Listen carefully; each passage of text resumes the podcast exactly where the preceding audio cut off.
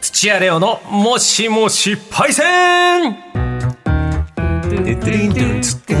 どうもこんにちは土屋レオさん ねこうやってテンポ感で言うとこういう感じでございますありがとうございますすごいカニについてはパイセンをお届けしようかなと思ってるわけでございますがある経験をされている方をパイセンとお呼びしてその貴重な体験を電話でいろんなこと聞いちゃおうといううーコーナーでございまして、はい先週のパイセンも私は、えーオールド野球ファンからして盛り上がりました、甲子園で吹奏楽部として応援していたパイセンということで渡辺久信から勝ったねいやグッときましたよよかったですねグッときた。えー、いうようなことがありましたが、今日もいいですね。ねやります。今回のパイセンはこちら一つのゲーセンの対戦型ゲームで一時期最強だったパイセンはいはいはい。ねえ昔は人と対戦するのはゲームセンターだけでしたから、ええインターネットじゃなかっえたんでそうですねそういうことなんどうですかレンゲさんの世代はゲームセンターというのの関係性は私はゲームセンターであのシューティングゲーム、うんうんあのバンバンバンとこうやってくるゾンビなどをこはいはいう倒すゲームはいはいはがいすごく好きで、タイムクライシスだっけハータイムクライシスとか、あのもうチャリンチャリン100円をこう入れて入れて、うバンバンバンバンバンバンってこう頑張ってやってましたね。いいよねあれ楽しいんでフすッよ。トペダルを押すと隠れんだっけそうそうそうなんです。その時だけ打て隠るのれかる、打てる、勝てる。打てる打てるそうなそうんだそうなんですよ。あるんですよ。で、なんか、うわー、ガシャンガシャンって、あもうもうやられちゃうみたいなところうんでうん、こう100円足りなくならないように、もう置いとくんですよね、100円。あージャラジャラそジャラっとう積んでるよねそうそうそううん積んで入れて、積んで入れて。あのお金、 どこ行っちゃった。 でも、本当にね、楽しいんですいいよよねね。そういう時代か、はいあの僕はね対戦のちょっと前ぐらいかな、ええ対戦型になったのはちょっと大人になってるんで、まはあ、いそれこそ今日いろいろ紹介するところがあーどっぷりど真ん中でございますがゲームセンター昔から対戦型のアーケードゲームがあったんです、野球サッカーテニスなど主に球技系のゲームスポーツスポーツゲームが定番だったんです、でしかし、えー対戦ゲームの歴史におけるターニングポイントになったのはそうです1991年に登場したカプコンのせーのスト2はい今全員が言いました、はいそうですストリートファイター2ですよ。ストリートファイター2、スト2は全国のゲームセンターで空前の大ヒット。連日多くのプレイヤーがゲーセンに集まった。で、対戦プレイゲームの利点はいろいろ考えられるんです。同じようなパターンで動く。コンピューターが操る敵キャラクターと戦い続ける退屈さの解消あとーいろいろあるわけです。で、対戦型スポーツゲームはその競技のルールをなんとなく知っていれば誰とでも遊べる。プレイヤー同士で同時プレイをさせれば順番待ちの人の待ち時間を短縮できる半分になるからね。なるほど。えーいうことだったんでまあねそういうことで、まあ、ネットがなかったんで。ええでゲーセン側にとっても回転数が上がるので売売り上げが増加なるほど。負けたからこの野郎もう100円だって確かにあ、持ってかれてたの かそうなんですまあそっかそうそうそう、まあそうですねいうところですからねでも楽しいで楽すもしんねかった、で対戦型ゲームにもプレイヤーに対戦を促す工夫が結構あったちょっとええそんな意識でやってなかったな、例えばスト2シリーズの場合使うキャラクターを選択するときにスタートバボタンを押しっぱなしにしてからゲームを始めると画面に求む対戦プレイというメッセージが映し出されたへえ声をかけずに済むああなるほどそれじゃあ知らない人もね参加しやすいんですねそうそういいなあ当時は画期的なシステムだった、ええ確かにそうだよ友達とワイワイガヤガヤ行く以外にも、いろんな人とやろうでちょうどさ大きな画面の反対側にいるからさ、ええええもうめっちゃくちゃに相手におやつけるとさ顔合わせたくないからそうちゃんと画面から隠れてさ、映らないようにサッカーとかでもやってたなそうやってうんうんでこのスト2シリーズは相手が乱入した瞬間に「Here comes a new challenger!」と表示する演出があったあったあったかっこいい普通にコンピューターとやっててるとこにズドーンってニューチャレンジャーって出てるええーっつって俺こいつとやりたかったの にみたいな頼もうってくるんですねそうあれは空き時間にやらせていただいてるっていう状況だったねコンピューターとやなるるほどねそういうことだあなんですか思い出してきたあさらに対戦型格闘ゲームの場合勝ち残ったプレイヤーにウィンズ3とか5連勝中などの連勝記録を表示したおうこれはプレイヤーに優越感や満足感を与える、うんこいつ5連勝中から強いかもちょっと一回遠慮しとこうかなありますね確かにそういうユーザーもいたと。で、一部のシリーズでは連勝するプレイヤーが現れると、連勝記録を止めろのようなメッセージが表示されたりおとお盛り上げますねはいはいはいこいつを倒せるやつ、いるのかおおめえじゃないのかとおよし俺だ俺だ俺だ そういうことでチャリンチャリンしていただこうということでございます はいまたゲームによっては誰もゲームをしていない時に流れるデモ画面にも勝ち抜き人数の多いプレイヤーのランキングを表示したあーやっぱランキングってないつの時代も上げたくなあるりんだまよすね自分をこう名前がこうずらーっと出るあれですねそうそう。で、早くそれでもう、ええええばっかになっちゃうよ。だから、そんな興味がないですよ。もう、ええええでバババンってやっちゃうんで、3文字。さらにゲームセンターの中には2台の筐体をつなぎ、それぞれのプレイヤーが別の筐体でプレイできるようにしたお店も登場。ああ、はいはい、そうだ、俺のやつはこれ。で、これで見知らぬ人同士でも気軽に対戦を楽しめるようになった。2台の筐体を背中合わせに置き、知らない人同士が目を合わせたり、話しかけなくてもいいようになった。で1台の筐体で対戦する場合は知らずの人がすぐ隣に座ったりテーブル型筐体の場合はすぐ真向かいに座ることになるので人見知りにはきつい確かにそうなんですよ負けたらねなんか気まずいですもんね気まずいんだよ悔しいしごめんねみたいなことになるわけですよ、サッカーゲームのおいブラジル使うんじゃねえよみたい なこっちとら日本でやってんだよみたいなそんなのあるんですよねで後に対戦型専用の筐体がセガから登場しているということです演出も派手になってますよセガ1994年、えー発売したサッカーゲームきたバーチャーストライカーあやってたゴールを決めると筐体上部のランプが点滅すると演出を盛り込み対戦プレーをさらに盛り上げる工夫ベカベカベカベカともうお祭りなんであすねまたあいつ勝ったぜみたいあなおい2時間あそこ座ったまんまだけどよあかっこいいかっこいいよかっこいいそういう時代の方が多いんじゃないかなというふうな予想がしております、はいさあ早速電話で話してくださるパイセンの方あいらっしゃいました45歳男性もう本当どうせおー絶対ど真ん中です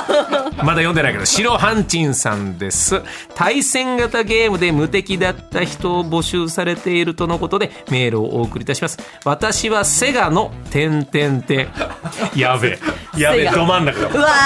ーちなみに俺はいっぱいやってたけど全然勝てなかったあからそうなんですか無敵だとしたらやばいよ無敵のパイセンセガの何でしょうか白ハンチンスパイセンもしもしはい、もしもし、こんにちは。もしもしこんにちはよろしくお願いいたしよろしくお願まいすしますよろしくお願いします。ほぼほぼはい同世代なんでやってたゲームは近い気がしますが、セガの何のゲームを無敵状態だったんでしょうか。はい、バーチャーストライカーです。 おゴーーいルゴールゴイエーイいや、うわ、嬉しい。はい。そうですか。強かったですか。はい。はい、強かったです、ちょっね。と教えてくだい。さい。はい。はい。えーとですね、私が大学に入った頃なんではい、場所はどこら辺ですか。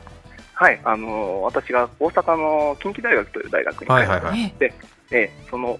えーと学えー、と学生街の通りにあるゲームセンターが約3店舗ぐらいあったんですけれども、はいはいはいはい大体そこの3店舗のどっかでやってるんですけれども、うんそこでずーっとやってました。え、どれ、な、えっと、どれ、はい強さで言うと、どれぐらいという。な、勝率で言うと、どれぐらいなんですか。大体10回やって8回ぐらいはうわそれはすごいよ。 10 10試合やって8試合勝つえじゃあ8割勝率ってことですかそうそう、そそうれそういう。ことですあんまり負けるっていう記憶がうわないかっこいいかっこいいでも負ける場合もあるわけじゃないですか。負ける場合はどうって、やっぱ相手の方が上ってことですか。そうですねそうもうこれはやられたっていうプレーもする時は時々あるんですけれども、うあの負けてしまうパターンっていうのは PK 戦に持ち込まれた場合、ああ、ゼロゼロとかそういうことか。そうですそうです、はいはいははいい。なるほど。もうあれになるともう心理戦のような、じゃんけんのような感じになりますから、ねはいはいはい。えそもそもなんですがバーチャストライカーってどういうゲームなんあですーかポリゴンね、ポリゴン。あ、教えて、教えてください、白八さん。はい。はいえーとですねあのセガでかい対戦格闘ゲームのバーチャファイターというものがあったんうですはいん。はいははいまあ、それをそうサッカーの持ち込んだような、そういった、えーゲームになりますね。いで、舞台がワールドカップの、えー決勝トーナメントうわはい。ですね、うんそれに上がったというシチュエーションでこう勝ち上がって優勝を目指していくっていう、そういったゲームです、ねだからはいクラブチームじゃなくて、国をどこを選択して、なんかね、フォーメーションかなんかを決めてやるんですよね。なそうるです、ほそどうです、そうえいです。つも白ハンチンさんは、あのまあはいひいきのチームというかこのはい国から出るぞっていうのは決めてたんですか、ああのこのゲームの場合は私はデンマークというチーム、デンマ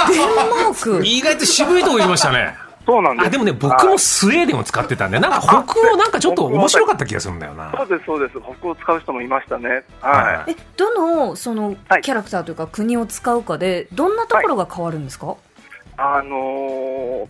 守備型であるとか攻撃である攻撃型であるとかっていうの大まかなこうはうい。んで、デンマークでいうと、守備型ですかで、背が高いのかなはいあのシステムでいうところの532というとこうろわ、ガチガチ、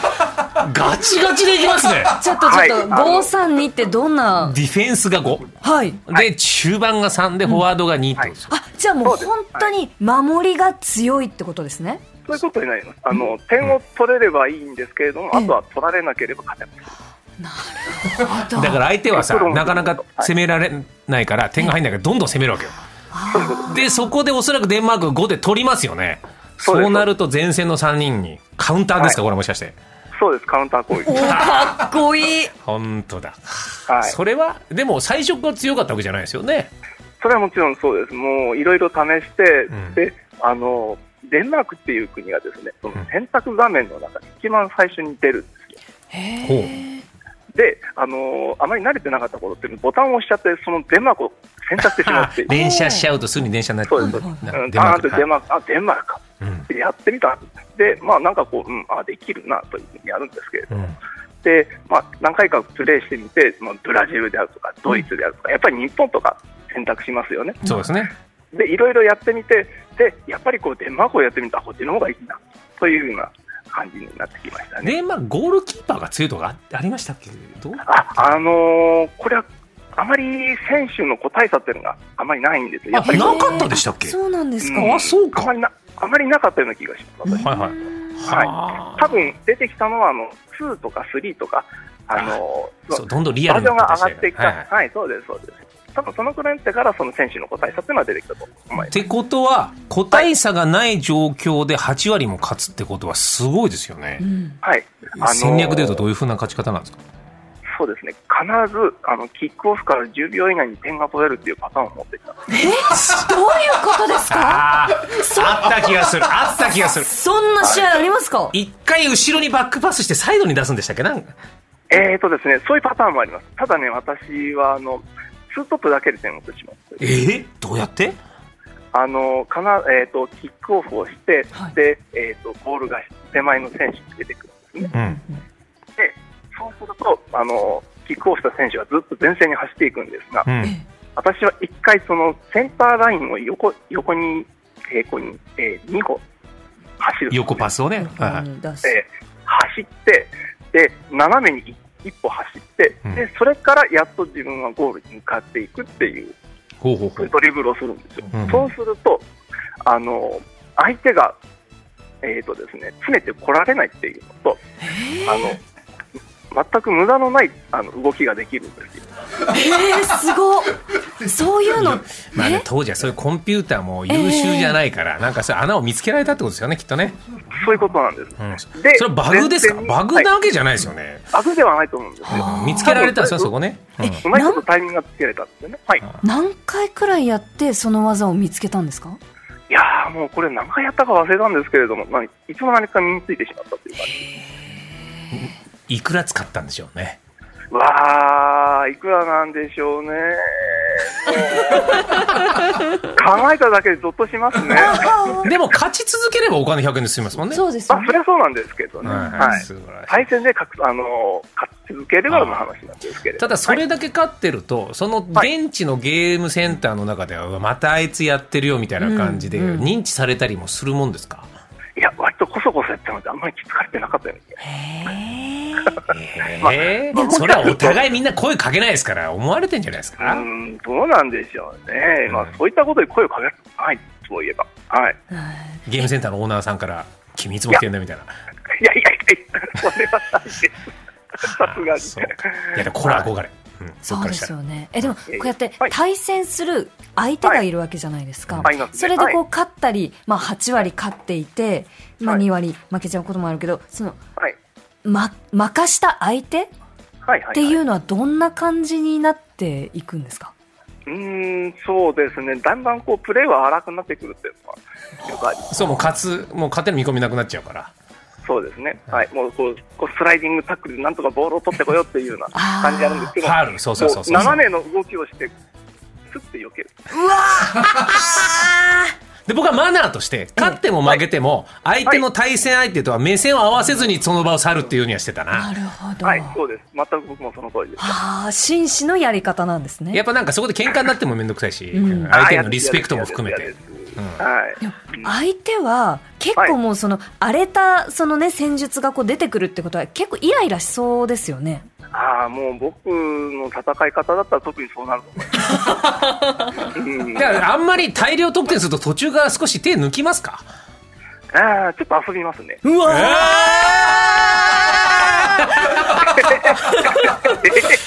いやーいいなバーチャストライカかっこいいな。ーもうね当時やっぱこれ画期的だったんですよもう対戦できるのが、そうですよねウイニングイレブンが出てきちゃってちょっとずつそっちにねシフトしてったのがあったんですけど、ええいやー素晴らしかったえーでこれいつぐらいまでやってたんですかああ、そうですね。もう、それ、その、さっき言いました2とか3とか、あの、日韓ワールドカップも、このぐらいですかね。そのぐらいまでずっとやってたと思います。あーそこでちょっとずつもうそろそろかなと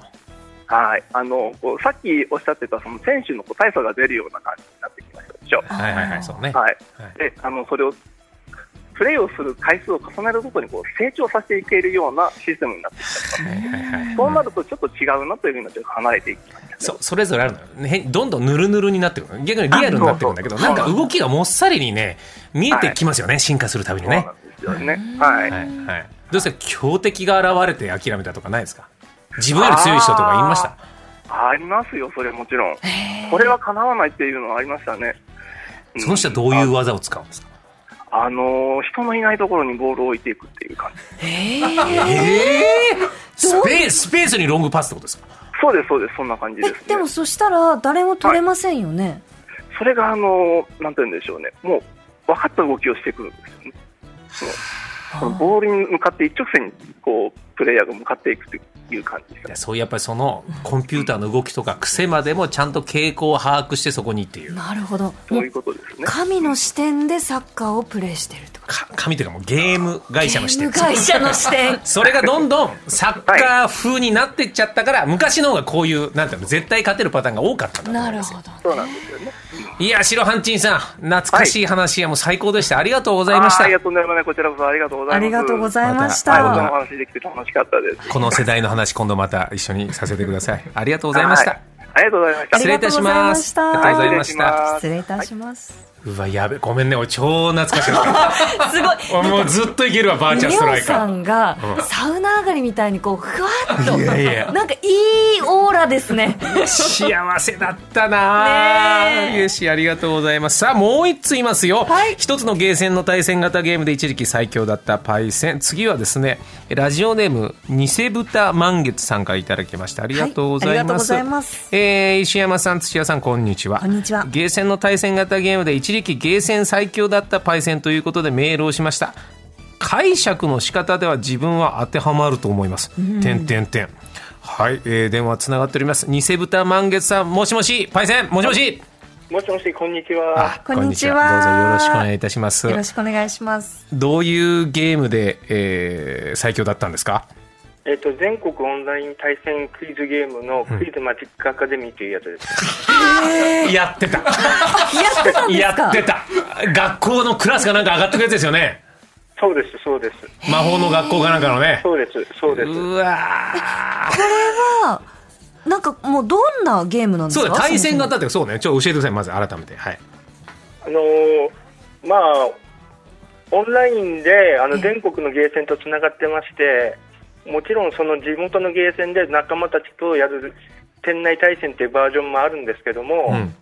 それではな、まあ、それよりもやっぱ全国の人といろいろクイズで対戦して、で、勝ち上がっていくっていうやつですね。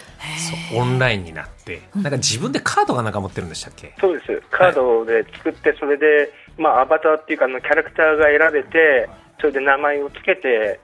それでやって、で、まあ、勝てば勝つほど、あの、まあ、ポイントっていうか、あの、魔法石って言って、ポイントがもらえそうて、へーそそれの合計のが自分がそのゲーセンの中で一番だったわけです。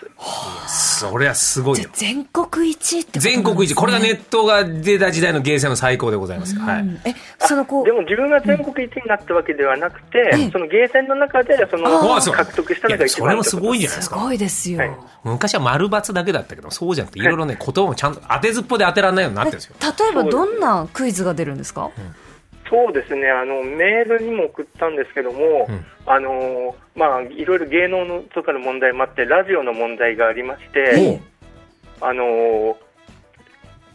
玉結びのパートナーと水曜日のあ 曜日の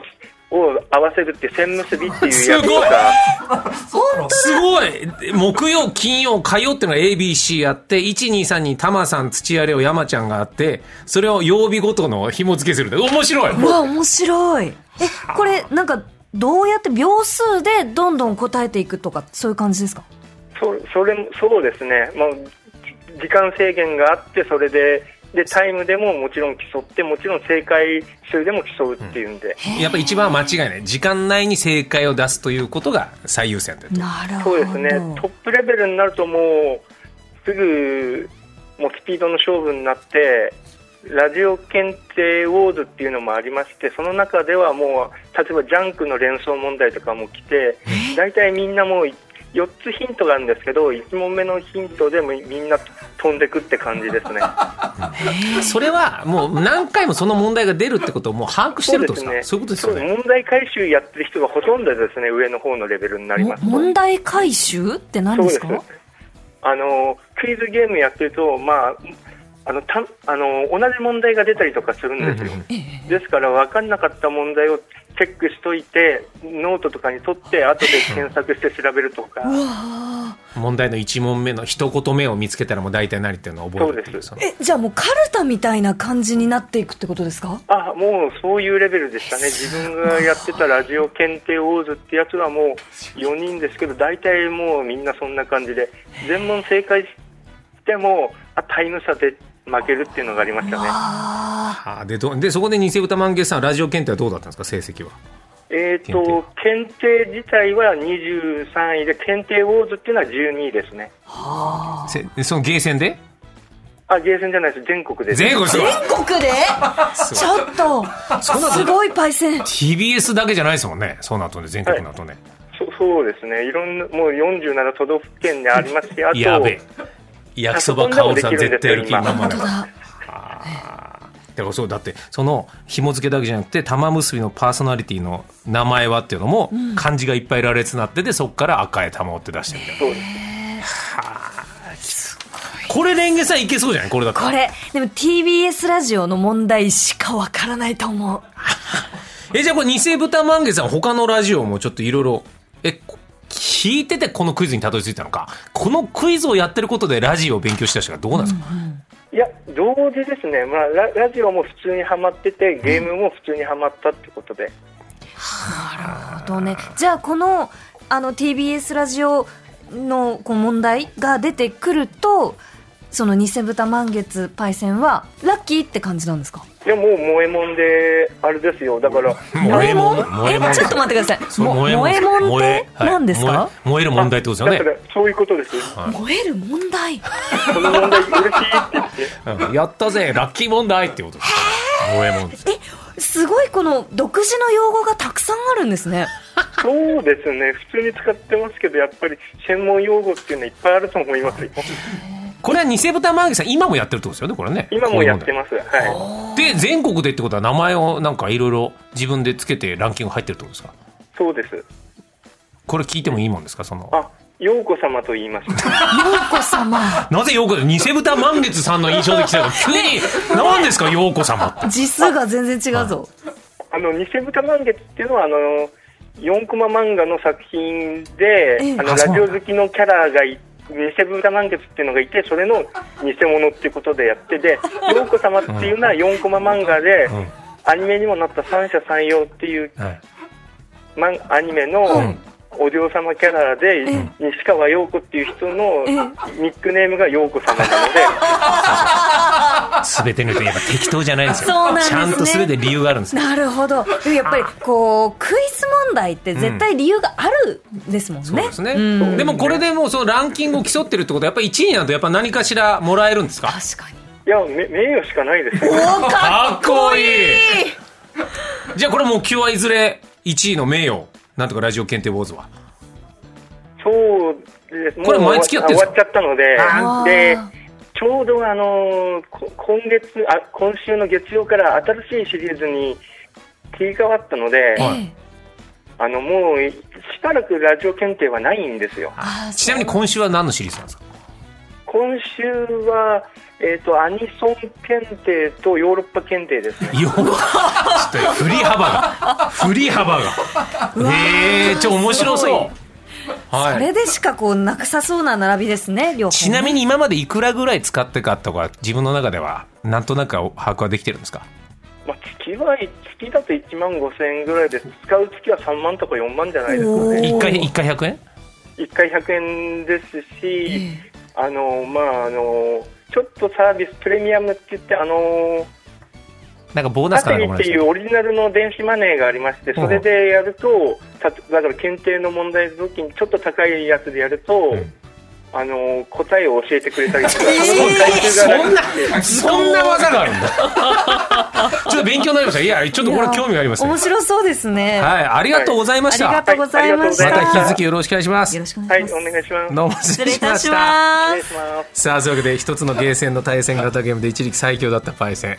たということで面白かったね面白か興っ味あたるでわすね。クイズ面白いんだよ面白そう。ちょっとやってみたいな私も。俺もねあの右の中指と人差し指をピアノ打ちみたいにしながら問題に答え ると、ミスが少ないという自分のジンクスがあって、それでクイズに答えて俺も結構上位の方にいけるよあ、そうなんですすか。なんかうんちくに強くなれそスうです。ポーツが出ると萌えもんだからなああ、萌えもん。萌えもんなんだえ、じゃあ、伝染系の問題もあるのかなな。電線のクイズは出るでしょうかね。ねえということでぜひ皆さんゲームセンターこういうのあったらぜひチェックしていただきたいと思います。さあ今後電話でお話を伺いたいパイセンパイセンはこちらの皆さんです。はい。夏休みの宿題の自由研究で、割とユニークな自由研究をやった研究ねパイセン。うんはい。えー盆踊りの真ん中の櫓で太鼓を叩いたパイセン。お願いします。そして、新たに、うん最近、バック転ができるようになったパイセン。うわー興味ある。最近ですよ。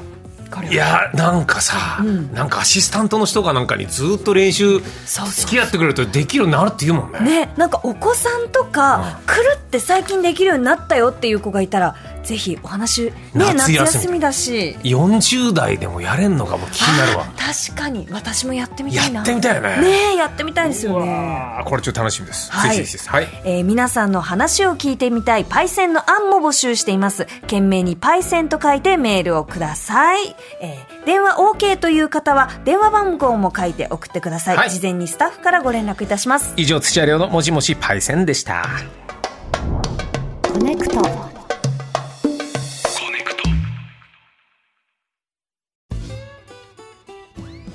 パンサー向かいのフラット木曜日のパートナーを担当する横澤夏子ですバタバタする朝をワクワクする朝に変えられるように頑張りますパンサー向かいのフラットは月曜から木曜朝8時30分から